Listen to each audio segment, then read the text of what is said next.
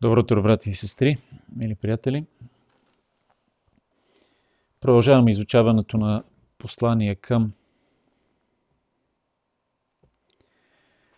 Продължаваме изучаването на посланието към колосяните. Днес ще прочетем отново не много стихове, предвид важността им и тяхната наситеност с духовни истини и практически наставления. Каквото и да вършите, казва апостол Павел в 17 глава, в 3 глава на послание към Колосяните, 17 стих. Със слово или дело вършете всичко в името на Господ Исус, като благодарите чрез Него на Бога Отца – като благодарите чрез него на Бога Отца. Това беше стихът, който и вчера разгледахме.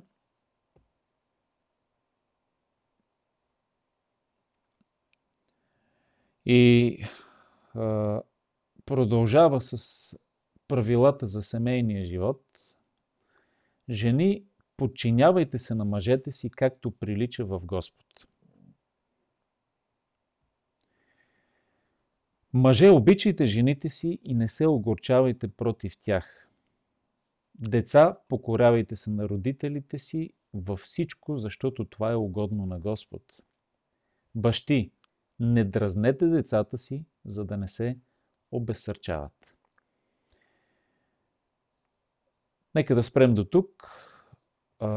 Това, тези четири стиха, нека да ги свържем пряко с 17 стих, защото те са едно плавно продължение на мисълта на апостол Павел. С това да вършим всичко със слово или дело в името на Господ Исус, като благодарим чрез Него на Бога Отца. Благодарността ни към Бога Отца чрез Исус Христос се реализира чрез послушание на Неговото Слово и изява на името на Господ Исус Христос. Това е благодарността. Благодарност само на думи, а на дело пълно своеволие е, не е угодно на Бога. Дори Той самия казва, Господ в Стария Завет, когато Саул тръгва да му принася жертви, които Бог въобще не е желал, дори върши точно обратното на Божията воля. Господ казва, не е чрез пророк Самуил, не е ли много по-важно послушанието на Господното Слово от всичките жертви? И думи, и благодарности, и метани. Послушанието на Словото Божие – Каквото и да вършите със слово или дело, вършете всичко в името на Господ Исус. В името на Господ Исус са извършвани изключително много дела. Божието име, дори Христовото име са използвани за такива религиозни деятелности, някои от които са потрясаващи. Кръстоносни походи, инквизиция, всичко това в името Господне е правено като че ли и самият Исус дори го предрича и казва, като си мислят, че при нас е служба на Бога, дори ще убиват истинските християни. Така че в името на Господ Исус да вършиш нещо е най-пряко свързано и да го вършиш наистина в името с послушанието на Словото Божие и това, което Той самия е замислил за нас като хората, а като хора, като Негови творения – как да постъпваме, какво да е нашето практическо поведение. Защото първи се наричат в Антиохия последователите на Исус християни и до ден днешен с тази най-висша титла и звание и наименования се кичат милиарди човеци. Даже бихме казали вече стотици милиарди човеци. Се назовават гордо християни. Веми християнин съм, да не съм турчин – казват мнозина и наши сънародници. Но това трябва да се оправдае и да се докаже на практика. християнин се става и се поддържа това високо звание. Чрез един живот, който се живее в името на Господ Исус. Да благодариш чрез Исус Христос на Бога Отца, пак казвам, не е въпрос само на думи, а на поведение. И да вършиш неща, или не неща, дори всичко, което вършиш в името на Господ Исус, значи да принасяш слава на името Му, да оправдаваш името Му, да изявяваш името Му, да живееш според Неговата същност, чрез което да могат да кажат мнозина около Тебе, когато виждам Теб, виждам Исус Христос. Сред нас има хора, които са свидетелствали, скромно разбира се, но за Божия слава, как хора са, или по-скоро ние сме виждали как други казват за даден човек, наистина в него виждам Христос. Това а, можем да чуем и от нехристияни, които виждат а, свят човек и казват, това е наистина Божий човек. А Божиите хора не са определена каста, а са всички християни. Или поне така би трябвало да бъде. Да благодариш чрез Христос на Бога Отца е да живееш послушание на Словото Божие. Тогава нито кръстоносни походи ще организираш, нито инквизиции под различни форми, не непременно с убийства, а и с словесни убийства, нито по друг начин ще опозоряваш Христовото име. Напротив, ще го издигаш. За това, за този приоритет, третия приоритет, за който говорихме, първия беше да царува Христовия мир, втория Христовото Слово да се вселява богато в сърцата ни. И третото е всичко да вършим в името на Господ Исус Христос. И казах, че 17 и следващите стихове са много пряко свързани – защото да благодариш на Бога Отца за спасението си, чрез послушание има най-най-най-практични приложения. И особено в семейството. И по тази причина апостол Павел а, не започва просто една тема, която е напълно откъсната от предишните, като че ли отваря нов роман да пише, ами 17 стих продължава в правилата за семейния живот в 18, 19 до 21. Продължава след това и в професионалните отношения за слуги господари. И дори в 23 стих е заявено, каквото и да вършите, работете от сърце като за Господ. Каквото и да правите – го правете като за Господ, за да угодите на Бога, за да оправдаете Неговото доверие, за да покажете, че го обичате, за да покажете своето послушание на практика. Всичко друго са празни приказки, точно както Саул извърши велик подвиг, принесе голяма жертва на Господа, който той нито искал, нито през ума минавал. Послушанието, послушанието, послушанието.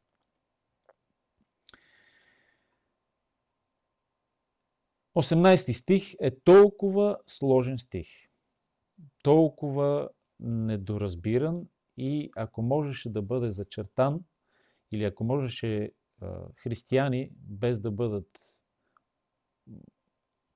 осъдени да зачертават стихове от Библията, този стих щеше да бъде подчертан и зачертан от толкова много хора, разбира се най-вече от жени. Той гласи така.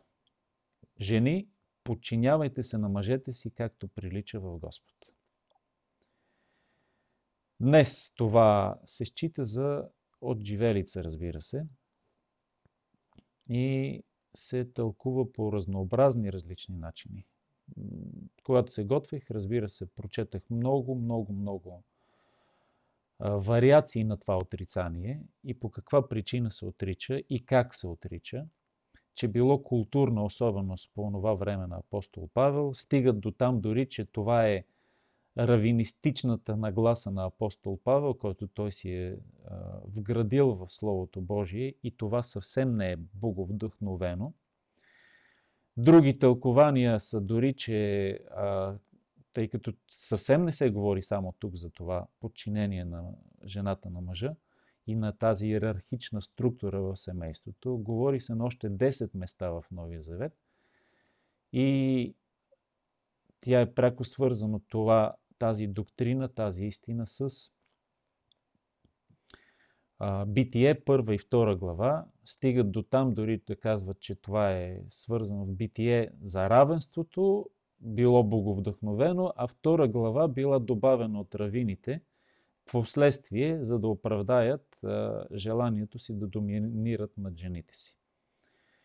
И въобще стремежа да се зачертае този стих, той е а, не просто човешки. Нека да бъдем откровени до крайност.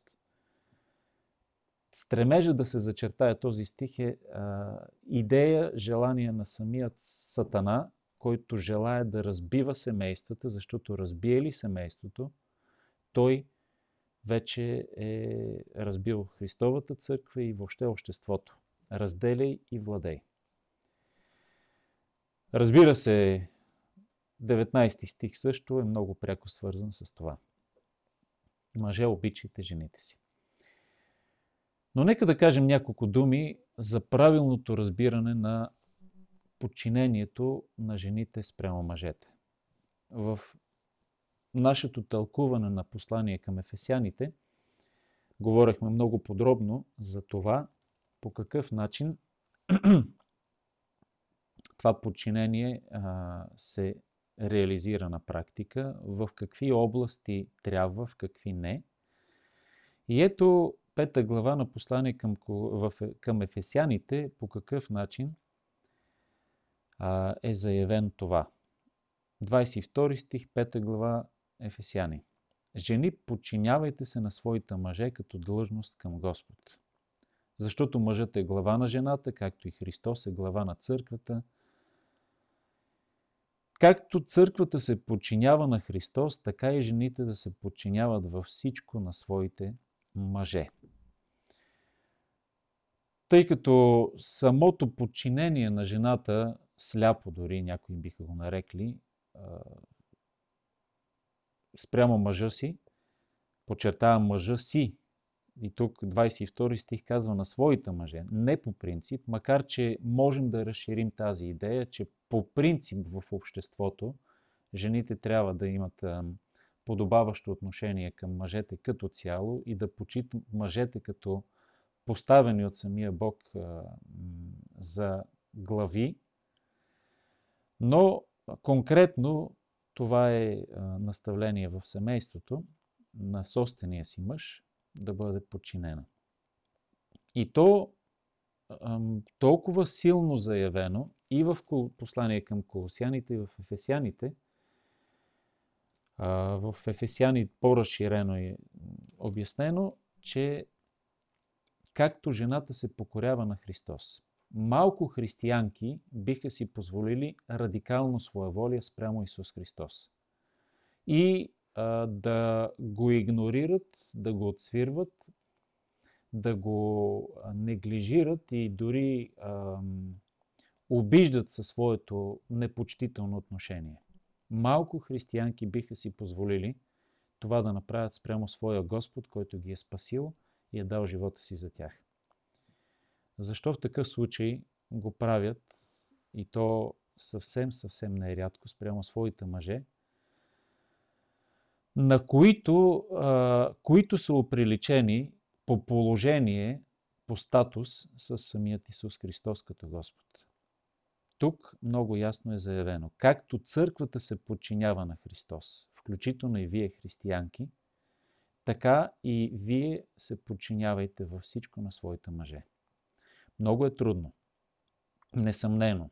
И на нас, мъжете, е много трудно да обичаме жените си по начина, който ни е заявен в посланието към ефесяните, да обичаме вас, жените си, както и Христос възлюби църквата.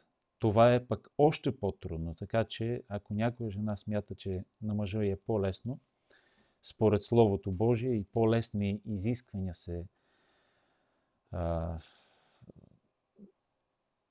така заявяват спрямо него, съвсем не е така.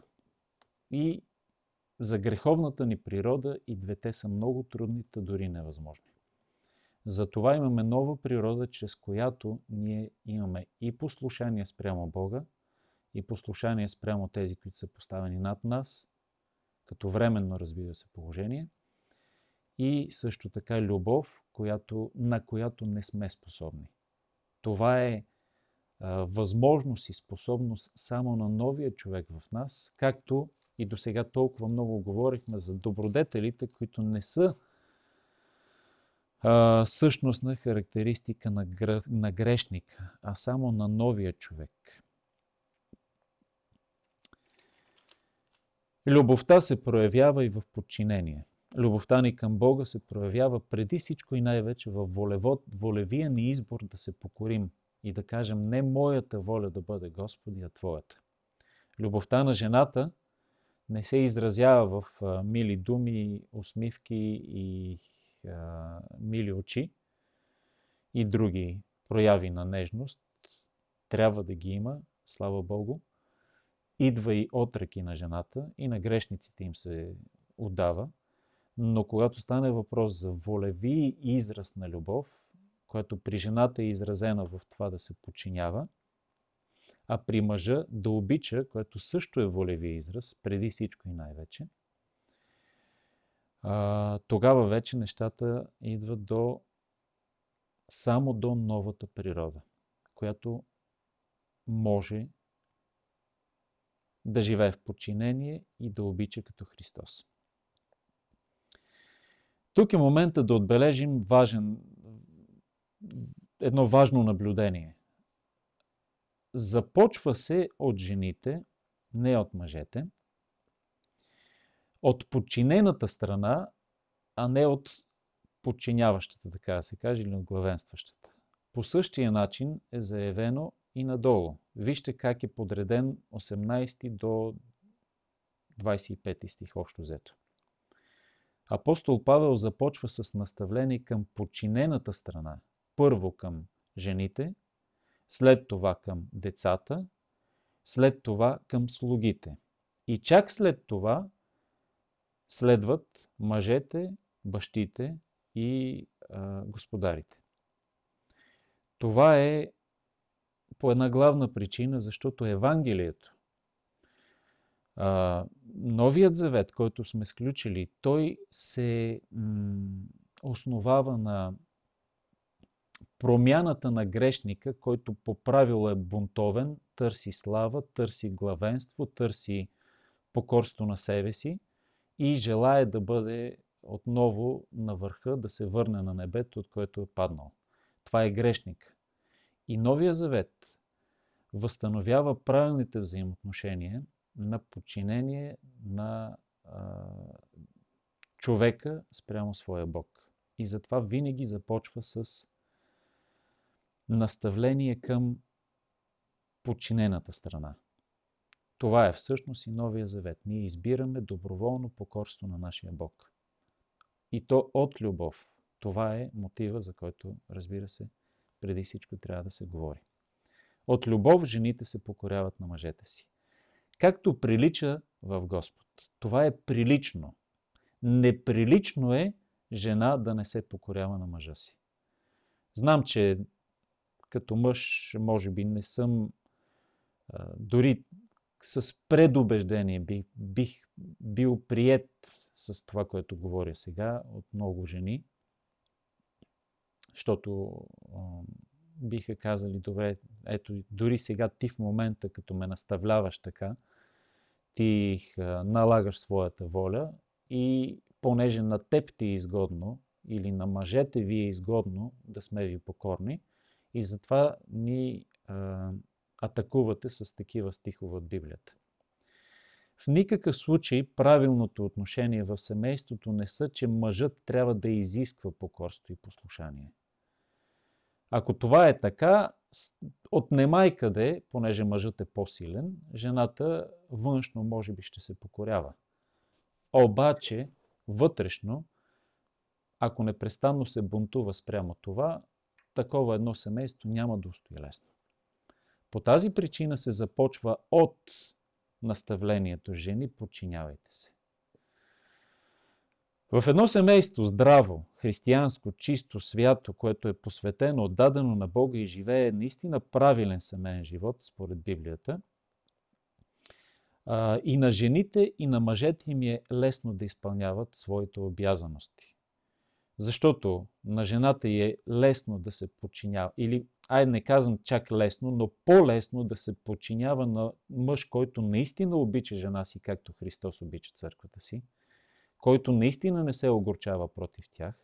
На такава жена е по-лесно да а, се подчинява, отколкото на един опърничък, зъл и а, надмогващ деспот – от друга страна на мъжа, разбира се, че е много, му е много по-лесно да обича жена, която му се подчинява. Наистина, както и самия Бог обича всички нас, но послушните и покорни деца приема с особено благоволение. Естествено, това е нормално, така и с родители спрямо деца. И за това се започва от жените, които като се покоряват на мъжете си, мъжете ще обичат такава жена, и нещата влизат в хармония. И всичко това пак казваме волеви избор. И на мъжете, и на жените. И то е избор на базата на това, че имаме ново естество, което е способно на това. Грешницата на земята, дори да го прави, винаги има едно ном. Или се самоизживява като някаква жертва, която винаги се подлага под другите и търси оценка на своята жертвеност, докато светицата, святата жена, каквито има като примери дадени в Стария и в Новия Завет, го правят доброволно с радост като за Господа и от благодарност към Бога. Това е едно чудесно постижение, една, един огромен подвиг дори. Ето го подвизаването.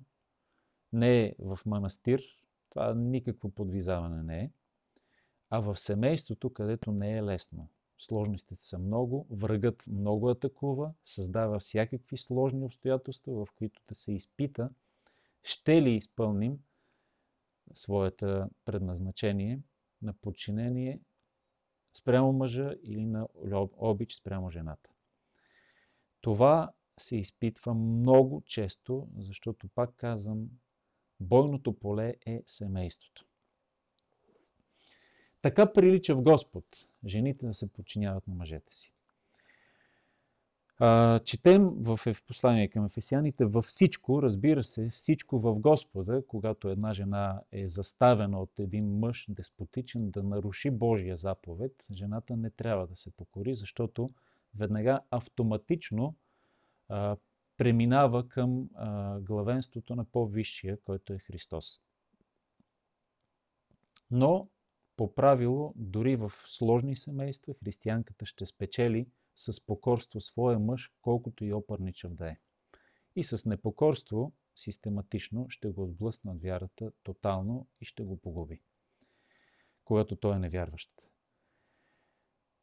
Голям подвиг е, но жени, които успяват, наистина са издигнати много в,